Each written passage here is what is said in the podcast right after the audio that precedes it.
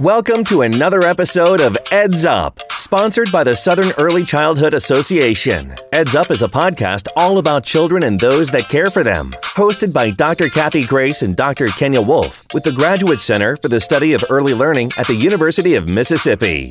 Hello, everyone. This is Kathy Grace and Kenya Wolf. We're back again with Eds Up.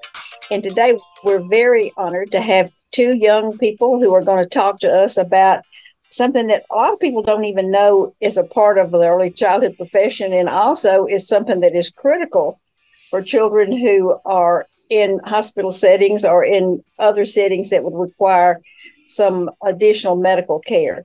So I'm going to turn it over to Dr. Wolf and she will do the introductions. Mm-hmm. So, Dr. Wolf, I'll turn it over to you. Wonderful. Well, we are so fortunate today to have Diane Bales here. She is a professor and also the Child Life Program Director for the Human Development and Family Sciences at the University of Georgia. And she also brought a special guest. I'm going to let Diane introduce her. But first, Diane, will you tell us a little bit about yourself and what a child life specialist sure, is? Sure, absolutely. It's great to be here. Um, I am uh, as uh, Dr. Wolf mentioned, I am a professor. I have been at the University of Georgia almost 26 years. And for the last seven years or so, I have been the director of our academic program to prepare students to be child life specialists. And so that's kind of what we're going to talk about today. Child life specialists are child development experts, child development professionals who work in medical settings to help children, adolescents, and their families cope with the stressors of being hospitalized. So everything from understanding why am I here to what are they doing to me to what does this diagnosis mean? Uh, why, you know, what, what is this procedure that I'm about to have? All of those kinds of things. And this is a good time for me to introduce uh, my colleague who's with me, Stephanie Whitten.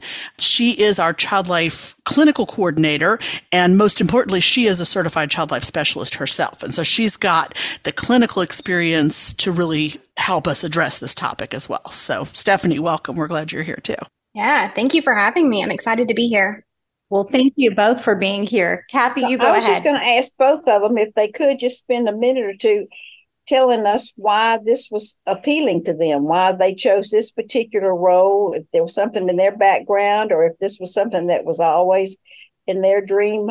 So if you could just take a second or two and just whichever one wants to go first and explain just a little bit about how you got to where you are.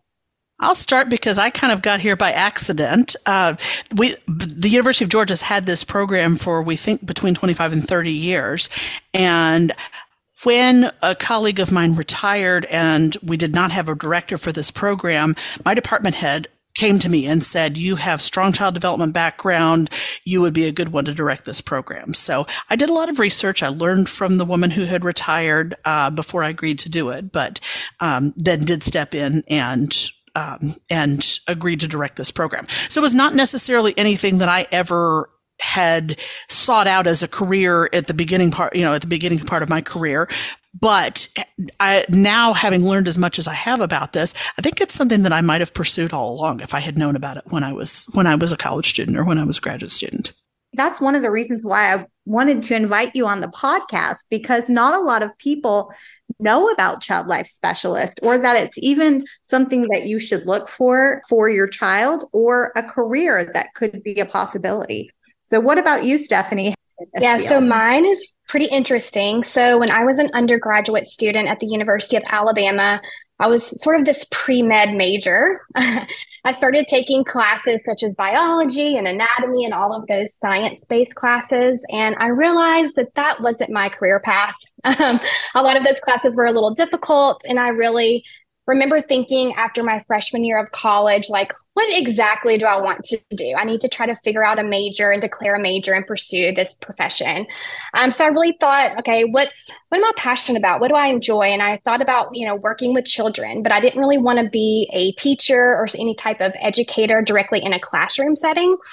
So I'm actually someone who Googles a lot of things. And I Googled what you can do in the healthcare profession with kids, and the term child life specialist popped up on my Google search. Um, and thankfully, the University of Alabama had an undergraduate program for child life students, and I ended up pursuing that. And then I became a certified child life specialist. Um, so I've been doing that for about 10 years. Um, and I've actually fell in love with working with students in that setting, like training interns and practicum students. And so this child life clinical coordinator position at the University of Georgia became available. I applied, and that is how I'm now here in the academic side of things. Can you tell us a little bit for those who maybe don't do as much research or who haven't encountered what does a child life specialist do kind of on their daily daily life, their schedule? What would it be typical um, in a daily? So it definitely varies. So um, child life specialists work in a variety of healthcare units or areas in the hospital. So whether that be a surgery center, the emergency department, um, an inpatient ICU environment. So every day is going to look different for each specialist. But day to day, it can be, you know, attending medical rounds, playing a part on the interdisciplinary team and kind of gathering an assessment of like what's really going on with my patients today. And then from there, they prioritize their day and provide different psychosocial interventions. So that could be preparing a kid for a procedure, um, educating a child about their new diagnosis, helping a sibling understand what's going on with their brother or sister. Um, but we also do a lot of fun things, such as normalizing the hospital environment through play. So whether that's just having a normal play activity with kids, um, or doing therapeutic play activities so kids can express themselves and cope with all the difficulties and stressors that come along with hospitalization. So every day looks very different. um, we also like document in the medical chart and have non-clinical responsibilities whether that's working with donors and volunteers or special guests in the hospital that come to you know try to make the hospital a little bit more child friendly and fun so but typical day to day again it varies well now if i was going to be a hospital administrator what would be some of the reasons that you could list that would be a benefit to my patients and also for doctors who might be needing to understand more about the work? Yeah, I can start by answering mm-hmm. this one and then definitely chime in, um, Diane. But there's a lot of benefits. So for administrators, we actually, child life specialists actually reduce cost and save money for patients and families because if we can pr- properly prepare a patient for, let's say, an MRI, and they can complete that MRI without sedation or any type of pharmacological agents, then we're saving the hospital money, right? Um, so we do a lot of things like that to reduce that cost. We also improve patient and family satisfaction. So there's a lot of evidence on this. Um, just our services that we provide and trying to really promote and advocate for family centered care, it really drives um, higher scores on patient and family satisfaction. Also, too, there's evidence that child life specialists, um, their interventions can also increase patient cooperation with procedures. So, for example, again, preparing a child for a procedure, you're giving a child control and mastery over that procedure so that they can hopefully pr- cope well with that procedure. Um, so, if a kid is more cooperative, that allows the nurses and doctors to get that procedure or perform that procedure more safely and efficiently. Exactly what I would have said. well, can I ask you a question that is along the same line, but in terms of parents? You've talked about how your roles can certainly help ease anxiety and, and some of the concerns about the, that the children would have. So, how do you view your conversations with parents along that same line? Um, I think working with parents is really important. So, um, as Diane mentioned earlier, child life specialists, we are experts on child development. But in reality, parents are experts on their child. So it's really a team effort and where that family centered care comes in, as far as really collaborating with the parents and saying, hey, this is what I know, sort of that textbook knowledge, right? But tell me more about the strengths of your child or your family dynamics and how can we bridge the gap to kind of work together so that, again, less anxiety, better coping in the hospital environment I mean, I have so much experience working with families in healthcare, but really trying to advocate on their behalf too, right? As a child life specialist, we we develop a lot of great rapport with parents and they share things with us. So we're sort of that middle person between the healthcare team and the family, and we can really kind of go at bat for them and advocate for them at times um, across many dimensions as well.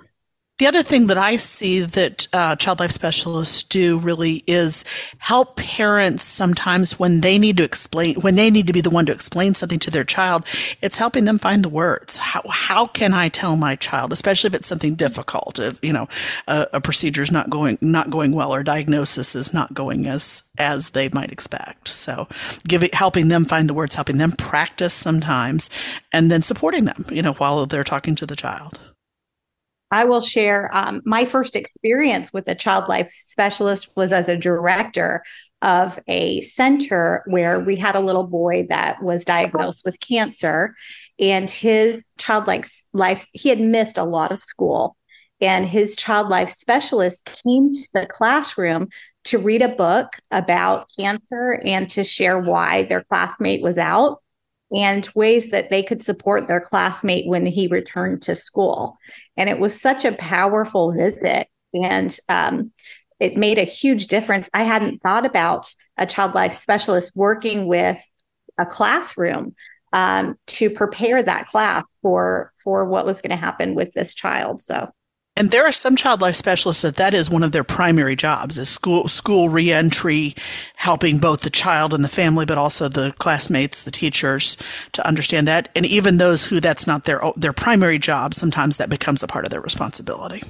Yeah, for for example, when I worked um, in oncology, so patients with cancer, I did a lot of school reentry, whether that would be over Zoom or um, we had a group come to the hospital in time and I actually did support with them and just educating them of like, okay, when this patient comes back to school, you know, they may not have hair. So why is that? And how can we not treat them differently? And how can we best support them on a peer to peer level too? That's awesome. So I'm curious if a hospital doesn't have a child life specialist, um, how would someone go about finding one?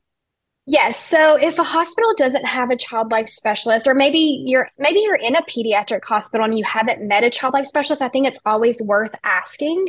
But let's say you are in a hospital that doesn't employ child life specialists, there are some other options that you could potentially try to connect with. Um, child life is starting to expand again a little bit more outside of the hospital setting now. So there are two programs that I can think of that come to mind. One of them is called Child Life on Call. Um, it's a website as well as a podcast, but they offer resources to families as well as virtual visits. So, so more like a private practice almost. Um, and another one that I can think of is actually called Hearts Connected. It's actually based out of Atlanta, I believe. Um, but they employ child life specialists throughout the country and they can do the same thing as far as providing resources and virtual visits. But I think too, if there isn't a child life specialist around, I think parents can definitely reach out to the medical setting or healthcare setting and, you know, get an idea of what their child is going to expect and learn as much as possible so that way they can at least try to prepare their child for what's to come um, during their visit. As you know, many hospitals across the country are in dire straits as far as being able to stay open. In Mississippi, we have had to close many rural hospitals, which has been very detrimental, of course, to the health of the entire communities. We have a couple of places in the Mississippi area. Well, one is at St. Jude, and also other big hospital uh, systems in Memphis, Tennessee. The other is at the University of Mississippi uh, Batson Center for Young Children. Some people end up going to Tulane. Uh, close by in, in at LSU or that Louisiana area. Uh, but again, so many children are in situations where they don't have the the means or the wherewithal to have that kind of support or connections. Uh, you mentioned these that are online that are, I, I assume, free. If a parent wants to assess, you know, access those, but how would we in other communities across the country that people who may be listening to this, how would they be able to know about these particular resources so that they could provide that to children or parents of children who are not in the metro areas? So there are a number of places that uh, people can find resources. There is a national association called the Association of Child Life Professionals, ACLP, we call it. Childlife.org is their website. So there are a lot of resources there particularly resources for professionals who are in the field or who or are pursuing this as a credential, but there are some resources for families as well. Many of the bigger children's hospitals also have really good resources for families. They have blog posts, they have short videos, they have things that they would use to prepare children in their own setting, but they're also available on their website. So that's often where I'll go if I'm looking for for an example of something to share with students. I'll go to some of the bigger children's hospitals in some of the bigger cities and see if they have any resources that they can that they can share as well. Thank you so much. Well, I'm curious. You both have experience with training child life specialists.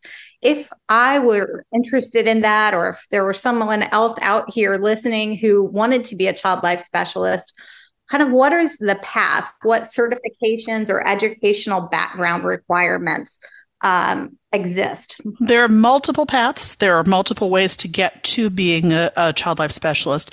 There are basically three components that you have to have to fulfill. There's there you need a, a minimum of a bachelor's degree. There are also master's programs. So master's degrees are are possible with some specific coursework that's specified by the profession and then um, some pre-internship experiences with children.